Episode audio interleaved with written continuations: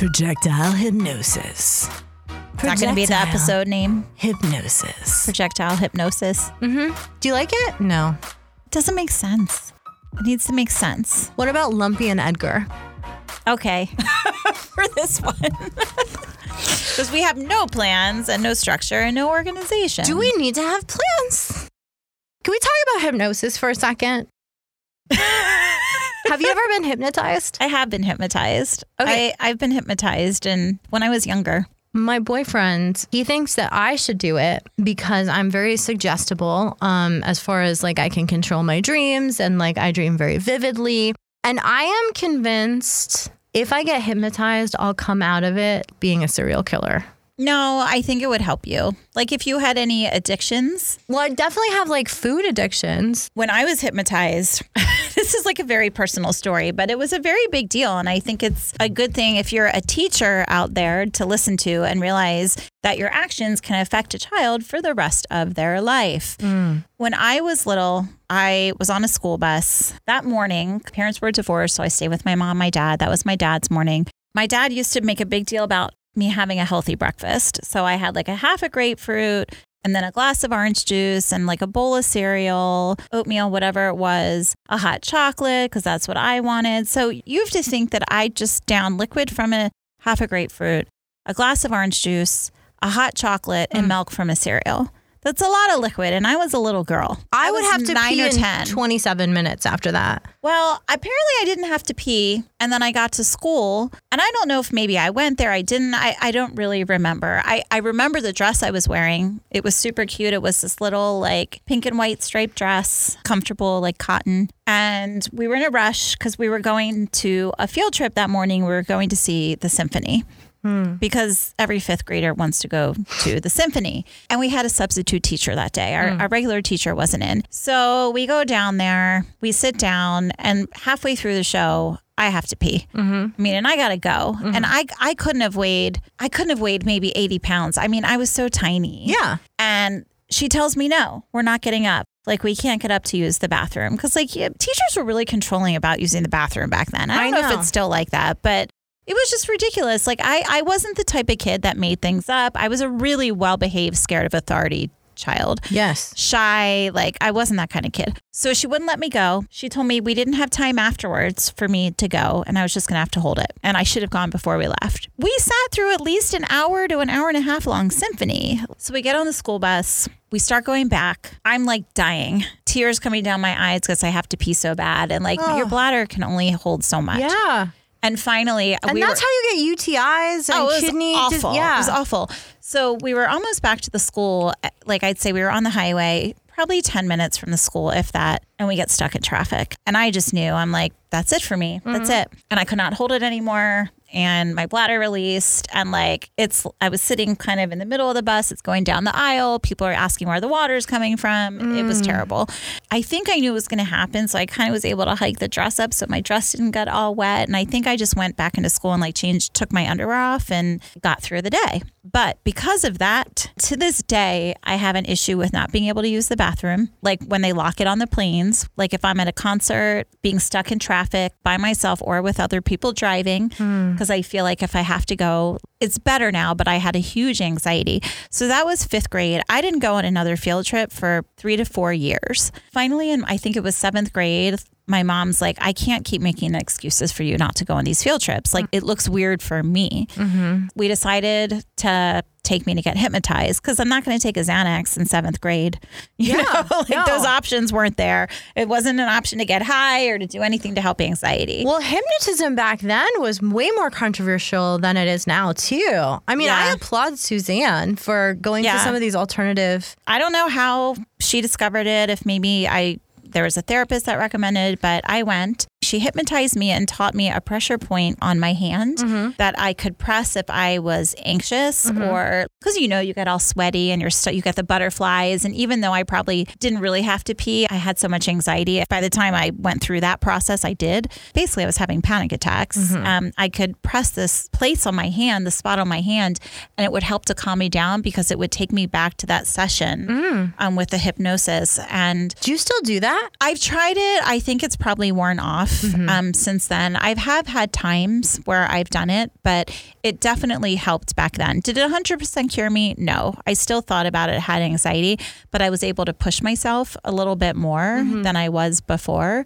That teacher, I don't remember who that's, I wish I could talk to her today. I still think about it. It still affects me. Like if I'm going to plan like an outing with friends, the first thing I think about, whether I voice it or not, is is there going to be a bathroom there? Oh, we're taking a bus somewhere. Is there a bathroom on the bus? Mm-hmm. Is it a coach bus? So I do think that hypnosis helps me with that. I do believe in alternative. I believe in acupuncture. I'm afraid of it because I hate needles, but I haven't done I it. I highly suggest acupuncture. I know um, everybody does. I'll have to get past my thing. I it, it hasn't worked for me with everything. I have a torn ACL in my knee mm-hmm. and it's unrepaired. Every few years I twist my knee up and it gets swollen. And under a normal normal circumstance, it takes two to three weeks for that swelling to fully go down. But if I can get in and get acupuncture within 48 hours, it goes down hmm. immediately. Now, for my compressed discs in my back and my sciatic mm-hmm. nerve pain, did nothing for that. But I do believe in it. But I, I think you bring up a really interesting point about the way classrooms used to be and how they are now because I had an incident that did not scar me. It just annoyed me. I was in fourth grade and I raised my hand. I was like, I have to go to the bathroom. I feel sick. And my teacher was like, Well, you have to wait. And probably 30 seconds later, projectile vomit like all over everything. And then I got yelled at for vomiting in the classroom. Like, why did you vomit all over the floor? And then they brought out that like cedar dust stuff that they always threw over the the vomit. You don't know about that. No. Yeah, it was like, like cedar what shavings. What are you talking about? Someone listening knows about the cedar shavings. Um, I remember I got yelled at. You you know when you're sick and you know you're going to throw up, you don't have a lot of time. No, you like, got to get there. So it was yeah. like raise my hand. I'm sick. I have to go to the bathroom. Hold on, and then I'm like you know heaving and choking it back and then i couldn't and it just it just blew everywhere all over all the desks and then i got yelled at I think things are different now they because are. depending on where you live, the parents, helicopter parents, mm-hmm. that's not going to fly nowadays. But there's something with those people in those positions. And I think it carries over into workplaces too. It's like this position of authority. Like, why? Just let the kid go to the bathroom. What do you think they're going to go do? And I think it's an interesting thing to talk about because there are groups of people that find it problematic that we are making snowflakes and overindulging children and it needs to be the ah. way it used to be I and think it's no I it doesn't it be in the middle. Right. I think we do make some special snowflakes out there and it's we, a little too much. but yeah but no it wasn't perfect before. Like every generation is going to have problems no, like but i don't think we should be I, I i'm not the person that believes in everybody gets a trophy and nobody wins because we all tried our best. No there's winners there's losers. Yes we all try our best. That drive to move forward and be successful is what makes the world move forward and you need those people mm-hmm. you need the people who are going to have that drive as well as you need the people who don't because they hold different types of job and actually i don't think you're a millennial i think you're a Xennial is that what it is like that in between thing well that's what the people that were born in my window want to be called. Yes. I am perfectly happy being a millennial. And I think it's funny because one of the negative things about being a millennial is supposedly we want to feel special. But I think that wanting to be in your own little five year group as a Xennial is like the epitome of being special. So it's like, who's a millennial now, Xennials? Like, um, here's the millennial stuff that I identify with. I identify with the concept of uh, no borders and boundaries. So if I can imagine it, I can do it. I don't need to have a traditional lifestyle. I don't need to have a traditional job or relationship or anything. I don't have to have a baby. Like I can do everything on my own timeline. And if I want to be a professional Instagram model, that is a 100% a valid career. And that's a big hot topic right now. Have you heard about this? I know what an Instagram influencer is. I mm-hmm. follow more dog influencers yes, than I do people. but- So there's this big story right now about how Instagram, to combat bullying and the self worth of people and kids specifically, they're going to take away the likes. So when yeah, oh, yeah. I think this is ridiculous. when you get like a whole bunch of likes, it's not going to be published on your post. So no one knows how many likes are on something. well, do you know? But other people don't know. I don't know. I don't like have that. to then ass- how do you know if people are seeing what you're posting? Right. I have to assume you don't know because the whole argument from the Instagram community, people that actually make money where Instagram is their job, are like, if I don't have data to show my sponsors, I mm-hmm. can't get paid because it's in tiers. So it's like, I don't know the actual numbers because I'm not employed as an Instagram influencer, but it's something like every 25,000, you are at a bracket. So, like, mm-hmm. if you have 25,000, then you're going to get paid X dollars. Like, if you have a million, you get paid way more. So it's in these brackets of how many people you affect. And there's this whole generation, there's this huge group of people, mostly from older generations, that are like, get a real job, like, boo hoo. And I want to smack them because I'm like, just because. Well, that's that's a lack of understanding social media and how it works because it is a real job nowadays. I don't agree with that. I, I do think taking away the likes is a little extreme. I, I don't think that's the issue with bullying. Having a stepdaughter that went through social media bullying, it had nothing to do with likes. It was the type of accounts that people opened up, things that they said and did via photos or their little private clubs or mm. um, using that as a source of information. The likes were never the issue. Hmm. See, we just take things too far. Social media is a part of our world now. That's mm-hmm. what it is. It's an addiction. It is what it is. And I think you need to look at the bigger picture with that than just, oh, this is bullying because this person got 300 likes and this person only got 20. That's the stupidest thing I've ever heard. I, I I agree with you. And I also get frustrated when people say it's not a job. Everyone that I know that does it works really hard, minimum 60 hours a week, because you have to get the lighting, you have to have the concept, you have to hustle. You are literally running your own business. oh sure, Where and you it's constant. are everything. I mean, you're the photographer, you're the model, you're the business person. For anyone to say that that is not a job is very annoying to me. It's yeah. They just don't understand, and it's not knowing. Yeah. So we have a fantasy, a very millennial fantasy. That We one- do? You and I. Oh. It's a, a folie à deux. It's a shared delusion that our podcast is going to be a big deal and we might be able to do it full time. That would be pretty awesome. I, I think both of us would get bored doing it full time, though. I think we're some we're people who need multiple things going on at once. Oh, for sure. I I want to do a live show. I, I, I that's what I want to do. I think if we were to be able to go somewhere and have an audience and like play off the audience and people like that that that would like energize us. Just share crazy stories. What's it like getting older? Like do you have the botox versus bangs thing? Get on stage. Show us. Let's lock it in. Once we hit X number of downloads, we will do a live show in whatever city we're most popular in because we can going to probably be Pikesville, Maryland. we can see that data. No, let's We'll I mean, have it at the synagogue We'll get on a plane and show up at your city. or the deli. Mm. How many downloads do you want to say? Do we want to say 50,000?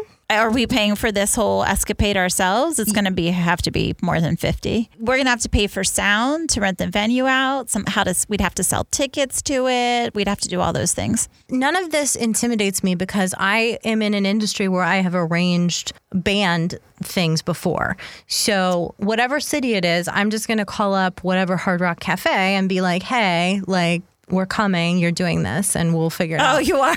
Yeah, Okay. and and I'll I'll contact a band that I know in that I area we need to and be shoot like, for a hundred thousand we need your- that's so many. I feel we can do it. You got to share. You got to tell your friends. You got to share. And if you want to see us live, we'll come anywhere. But All right, So- a hundred thousand it is. Do we have a time limit? Um, it is currently summer of 2019. Do we want to say by winter of 2020? by New Year's Eve, 2020 20. into 2021. Yes.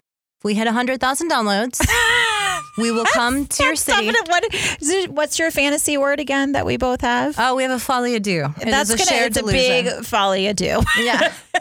Did I teach you a new word today? You did. It's French. I mean, we are in five countries right now. So if Iceland really gets on the ball, yeah, like, come on, Iceland. we're going to be visiting Yes. we also have Canada. We're only like three hour drive from Canada. So That's right. I mean, we could go watch a hockey game mm-hmm. and oh, Whale you know, watching. You know who has Canadian? you love some- whales. I do. I love whales. You know who has Canadian roots? Jordan Knight. He does.